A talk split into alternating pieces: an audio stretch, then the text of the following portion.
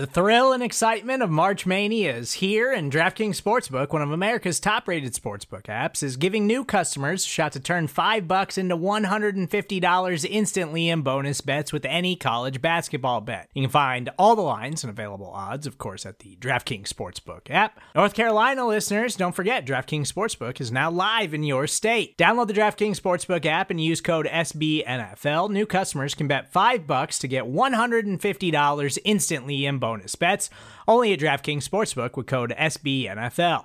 The crown is yours. Gambling problem? Call 1 800 Gambler or in West Virginia, visit www.1800Gambler.net. In New York, call 8778 HOPE NY or text HOPE NY. In Connecticut, help is available for problem gambling. Call 888 789 7777 or visit ccpg.org. Please play responsibly on behalf of Boot Hill Casino and Resort 21 Plus, age varies by jurisdiction, void in Ontario. Bonus bets expire 168 hours after issuance. See DKNG.com slash B ball for eligibility, deposit restrictions, terms, and responsible gaming resources. Hello, everyone, and welcome to another episode of Falato on Football here on the Big Blue View Radio Network. I am the host of this show, Nicholas Falato, and football is back, baby. We just had week one action. Watch the Rams take on the Bears. Rams look really, really good with Matt Stafford. That game just ended. But first, I want to touch on the New York Giants. Just abysmal 27 to 13 loss at home to the Denver Broncos, a team that was 5 and 11 last year. And I get it, Teddy Bridgewater is their quarterback, and maybe I won't spend too much time on this game just because I will be talking about it on the Chris and Joe show as well because this podcast is more about just the brief happenings of everything else that's going on in the league. But this was a dismal, dismal look for the Giants team in general. The offense looked unimaginative again, uh, just kind of resembled the 2020 31st ranked offense in yards and scoring, which was also put on display by basically the Giants only putting seven points up throughout the game. A garbage time rushing touchdown by Daniel Jones at the end made the game 27 to 13, but it wasn't competitive for much of the game. At least it didn't feel competitive, despite the fact that it was a one score affair up through the third quarter, about midway through the third quarter. But the Broncos made a lot of offensive mistakes, and the Giants defense was opportunistic punching the football out of Albert O's hand was a great play by Logan Ryan that happened in the red zone. But the Broncos also dropped a deep post touchdown on blown coverage by Adoree Jackson. KJ Hamler has to hang on to that. And you kind of knew the bottom of the ship was just going to fall out because the Giants just did not show up today like the Denver Broncos did. The Giants on third down while on defense were getting picked apart, and when they did come up with stops, they allowed fourth down conversions. Credit to Vic Fangio and his coaching staff for being very, very aggressive against the New York Giants and picking up those fourth downs. Credit to Teddy Bridgewater and Pat Shurmur as well. I thought Bridgewater found a very, very good rhythm against this Giants team. The Patrick Graham defense, we've been talking about it all off season, their ability to possibly play man coverage at an extensive rate in 2021. Now, they attempted this against the Broncos, against a quarterback in Teddy Bridgewater who isn't Pat Mahomes, isn't Justin Herbert. He is a solid, respectable NFL quarterback, but he picked apart the Giants man coverage. James Bradberry was caught chasing Jerry Jeudy, was caught chasing Courtland Sutton, so was Adoree Jackson. These tight ends, Noah Fant and Albert O, Big Albert O, Albert Okwuegbunam, they destroyed these giant safeties in man coverage. And it wasn't necessarily because the coverage was terrible. It was just the timing and the rhythm of the quick passing game of Pat Shurmur and Teddy Bridgewater was so on point. And the secondary couldn't cover long enough to allow the pass rush to get in and the pass rush wasn't getting in quick enough to mask the secondary's deficiencies. So the defense, the fact that they played just an astronomical amount of snaps, 66 snaps, and it was like 62 up until a competitive point in the game when that Melvin Gordon 70 yard touchdown rush transpired. And then after that, the Broncos took their foot off the pedal, and the Giants got about 95 yards on those last two drives of just absolute garbage to make the 420 to 314 disparity look a bit more respectable, but it really wasn't. Denver possessed the ball for the majority of the game, 35 minutes to 24 52. But again, a lot of that came in the fourth quarter for the New York Giants offense. This New York Giants offense couldn't sustain drives again. They got bottled down. They hit a big 42 yard catch to Darius Slayton on the opening drive, and then had an end around to Kadarius Toney go nowhere. Halfback draw gets stuffed, and then an incomplete pass that forced a punt after a huge explosive game. Now, the offensive line, it couldn't generate any push at the point of attack. It was an issue for the Giants in this game, something that we didn't necessarily think was going to be the issue with this offensive line. We speculated that the issue was going to be pass protection. Now, the Broncos had two sacks in this game, both by Von Miller, one against Nate Solder, where Von Miller just used two hand punch to bench press Nate Solder to the outside to get an inside rush on Daniel Jones to get that sack. And then the other one was where Matt Peart did not even get out of his stance, and Von Miller got probably one of the easiest sacks of his career by just cornering into the cornerback with nobody impeding his way because Peart didn't hear the snap happen. Now, those two sacks aren't great, but if we're going to be positive, Ben Bredeson played more snaps than Shane Lemieux, and he actually looked pretty competent out there from everything that I saw. Now, I do not have access to all 22 as of right now. I hope to get it soon, and there will be clips on the site if that's the case. And Andrew Thomas. Now, he wasn't going up against Bradley Chubb, but Andrew Thomas also looked respectable in this game. It seemed like he was getting enough depth in his sets, and it also seemed, now again, this isn't all 22, but it seemed like he was square to his target his feet and his hands were working in unison and he was playing with confidence. Little things that we saw down the stretch of last season that were kind of coming up in this game against Malik Reed. A solid pass rusher, had about 36 pressures last year, but no Bradley Chubb. So I think that's important to note as well. But again, if we're just going to give an overall synopsis on this game, the defense was underwhelming. It did not live up to the hype that we expected coming out of 2020. But then again, they were probably fatigued a lot down the stretch. But just not being able to get off the field on third and fourth down killed that defense. Offense did not see the field nearly enough because the defense couldn't stop the Broncos offense and because they can't sustain their own drives because they're an inefficient unit I thought Daniel Jones was solid in this game. I thought he had a couple impressive throws. I think the third and eight play where he identified the matchup of Sterling Shepard against Josey Jewell and then fired to convert for a first down. That was a solid play. I think from pre to post snap, he had a couple plays where you're like, okay, he's getting it. He's putting it together. But the frustrating thing about Daniel Jones is the roller coaster of Daniel Jones. The highs are not as high as they should be, and the lows are lower than they have to be. And we also saw that happen when Daniel Jones just locks on the targets. He didn't throw an interception in this game, but he easily could have thrown two that one play in the red zone where he locked on to uh, Saquon Barkley coming out of the backfield on a wheel route. Route I love. I love the concept. It draws coverage to Saquon Barkley, hopefully opening up coverage underneath to the other receivers, possibly the tight end, Darius Slayton, Sterling Shepard, Kenny Golladay, what have you. But instead, his eyes go right to Saquon Barkley. There's three Denver Broncos defenders right there, and he fires the football in there. And it's dropped. It's not an interception, but it damn well should be. He needs to get better from that pre to post snap processing, from what he sees. He can't get locked onto one read. He has to be able to come off that. He didn't do that that much at Duke. It's a much more simplified offense, half field reads, RPOs, put a defender in conflict, whatever that defender does, do the opposite. But he's struggling to get past the progression portion or when to come off of his primary read in this Jason Garrett offense. And I don't think Jason Garrett's play calling necessarily helps because the play calling, mainly the route concepts, do not maximize yards after catch. We complained about that a lot last season. It seemed like it's reared its ugly head a little bit in this game.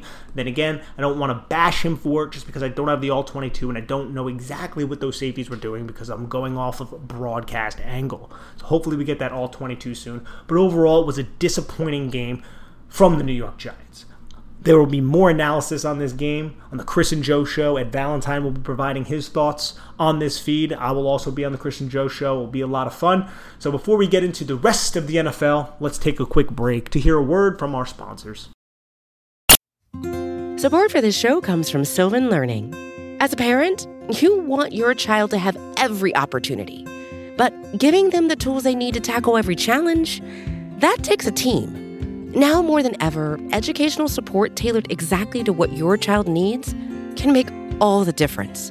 That's why parents have trusted Sylvan Learning for 45 years as the ultimate teammate in their child's educational journey, instilling in them a love for learning and a passion for reaching the next level. And Sylvan's Insight Assessment can identify gaps in learning and areas that could be of concern for your child. It's a 360 degree view into your child's learning that you can't find anywhere else and helps ensure that your child didn't miss something in school that might put them at a disadvantage in the future. And right now, it's the best price of the year at $29. Go to sylvan29.com to learn more and get your child's assessment for only $29. That's S Y L V A N 29.com.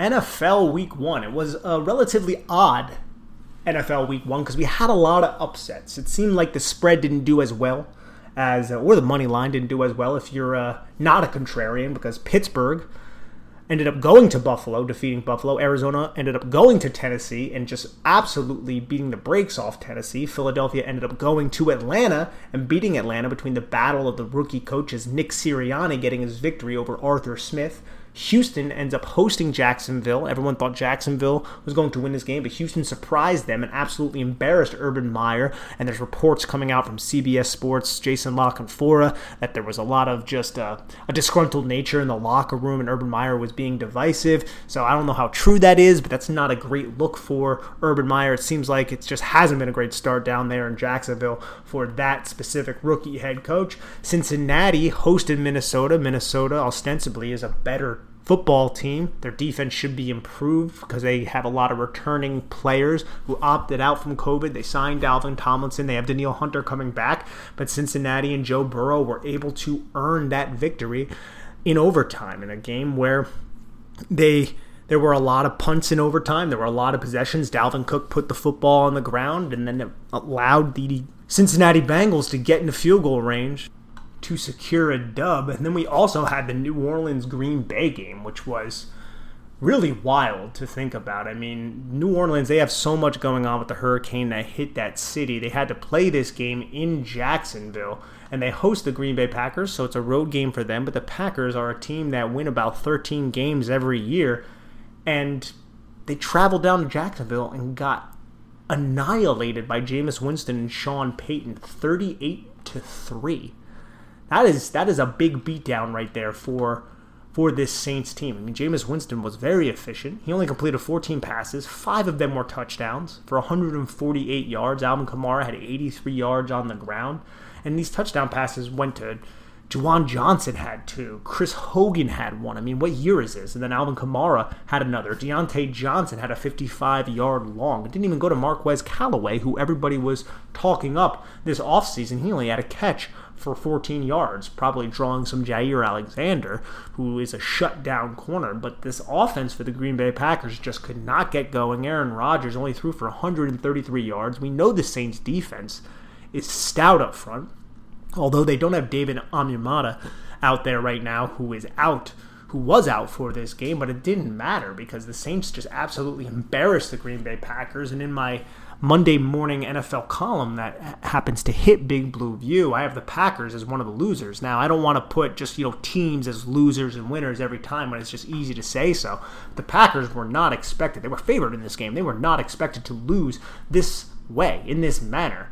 Aaron Rodgers, we know about all the all the off-season headlines that happen. Is he going to come back? Is he going to be a Packer? Is he retiring? Is he going to be the host of Jeopardy? Like, what's going on? Comes back, and it seems like there's still some rumblings about that going on. Not necessarily that specific situation, but there could be distractions or just situations that um, spawn from the distractions to lead to this slow start because. I mean, Aaron Jones had five carries in this game for nine yards. I mean, that's that's terrible. I mean, the Saints Saints defense just absolutely commanded this game, and there could be offensive line issues that just crop up from a game like this because we know that David Bakhtiari, who is on the IR right now for the Green Bay Packers, one of the best left tackles in the league. Corey Linsley is now on the Los Angeles Chargers. He was a Pro Bowl center for the Packers, so they lost a lot along the offensive line. I'm curious to see how this kind of plays out through the through the rest of the year. And now I, I still think Green Bay is going to be a good team, a playoff team. They have the reigning MVP, but it, it's um, it was really really really really surprising to see this in Week One. We also saw some Jordan Love, who was five for seven for 68 yards.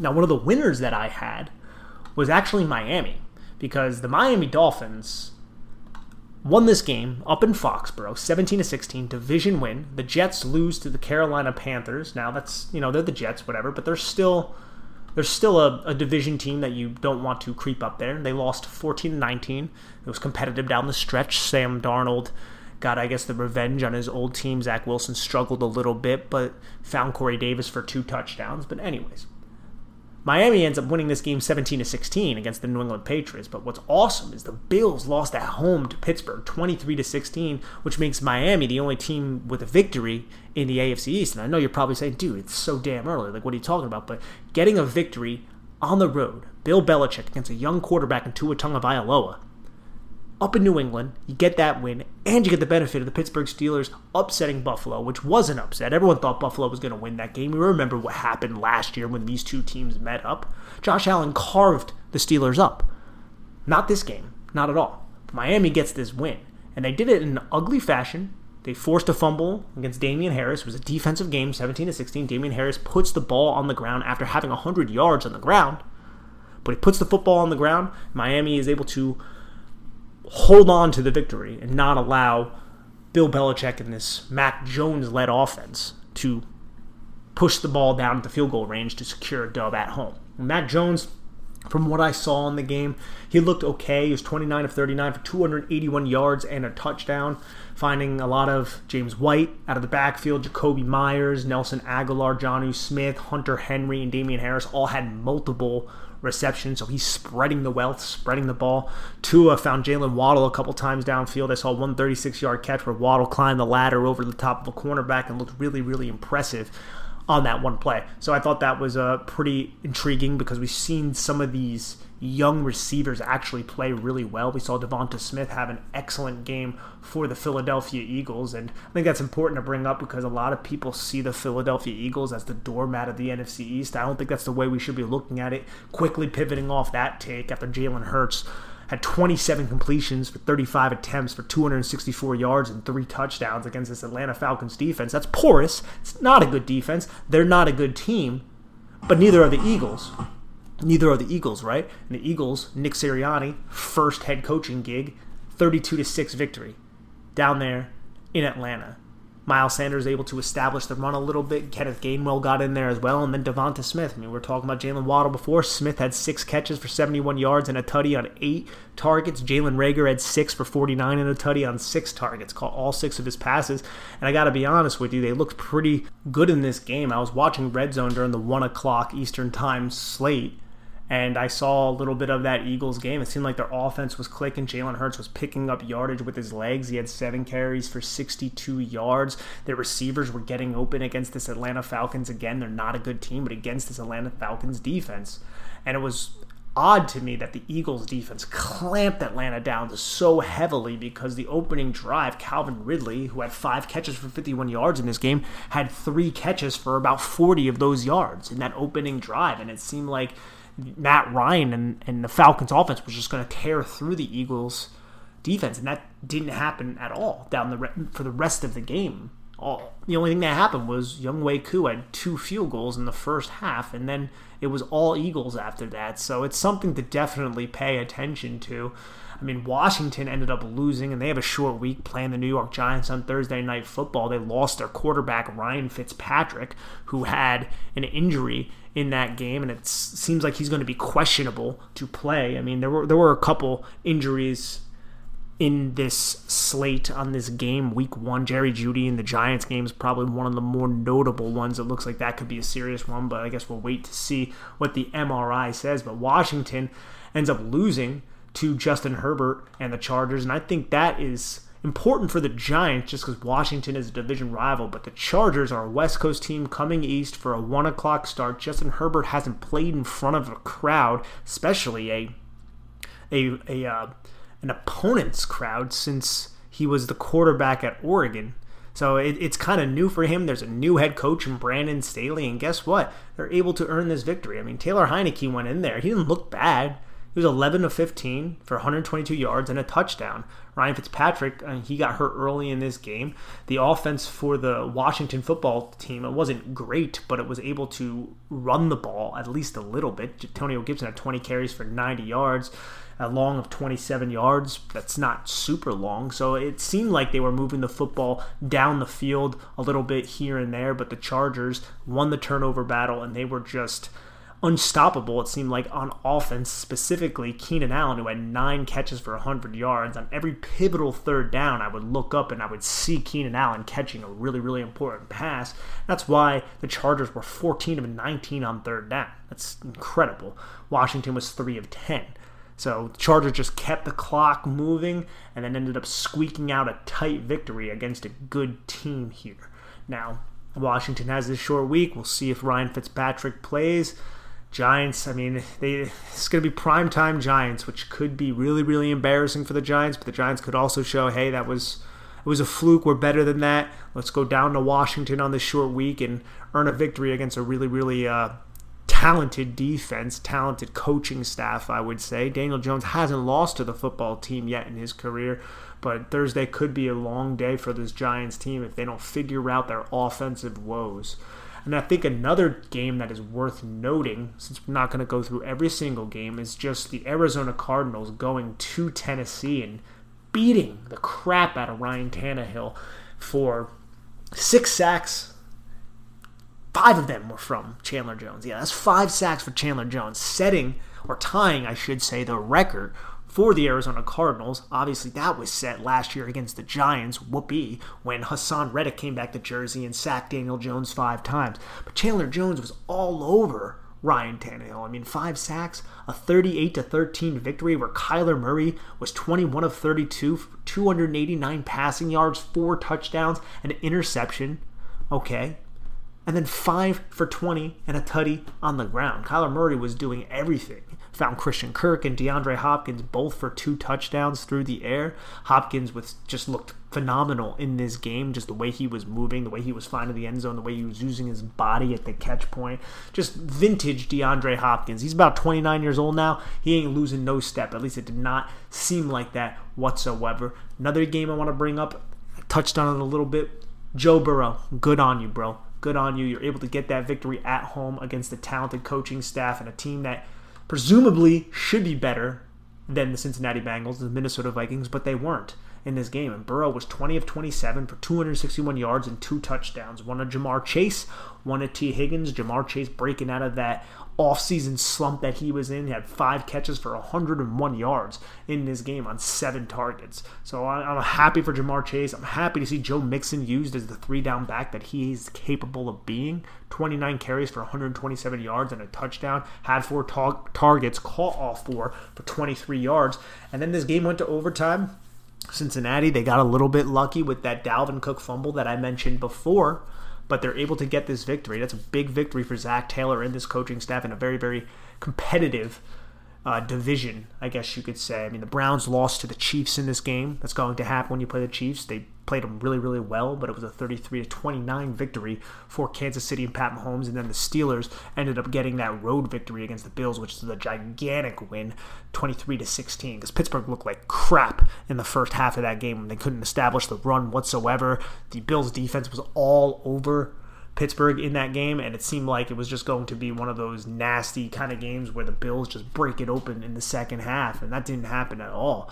And it, it's wild when you look at it because Josh Allen threw the ball 51 times. The Bills controlled the ball significantly more than Pittsburgh. Buffalo won the turnover battle. Buffalo had more total yards, but they couldn't convert.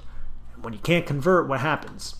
You don't win football games. When you just have to settle for field goal after field goal, when you have dumb fumbles because your offensive line can't hold up. And all these things ended up happening for Buffalo. And then obviously the big play, the blocked punt touchdown that ended up happening for Buffalo when it was fourth and 12 and obviously the Buffalo Bills are going to punt in that situation. They go to punt, it's blocked, return for a touchdown.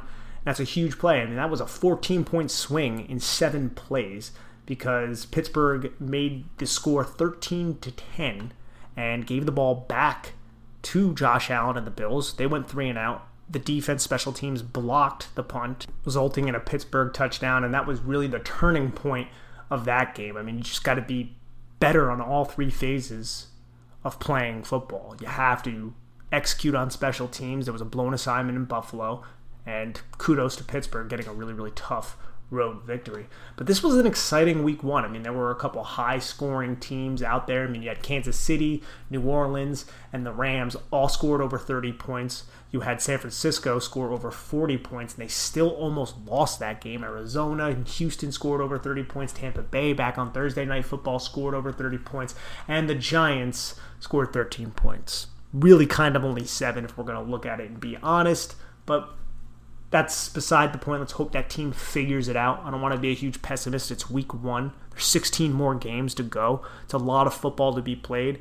It's just this Jason Garrett led offense with Daniel Jones, who's been a roller coaster in an offensive line that is kind of suspect. It's not something that inspires hope at this point. They haven't earned that. Let's hope they figure it out. There's a lot of new pieces that missed training camp. If you want to be positive, Kenny Golladay's, the Kadarius Toney, who had two touches in this game. One was kind of a drive killer, if we're going to be honest. It was really, really obvious the ball was going to him on a touch pass to the boundary with Von Miller being blocked by Kyle Rudolph on like a chip block, basically being a read defender with the play, I guess you could call it a play action to the running back, the fake handoff to the running back, and that didn't work at all. But that's regardless. It's beside the point. There's a lot of good football here. Okay? Lot of offense. Let's hope the Giants can find some of that offense. That would be great. But uh, that's that's about it for this show. I just wanted to kind of touch on some of the bigger storylines from this game, bring up some of the more interesting things that happened throughout this game. I think uh, a lot of good storylines, some bad ones as well.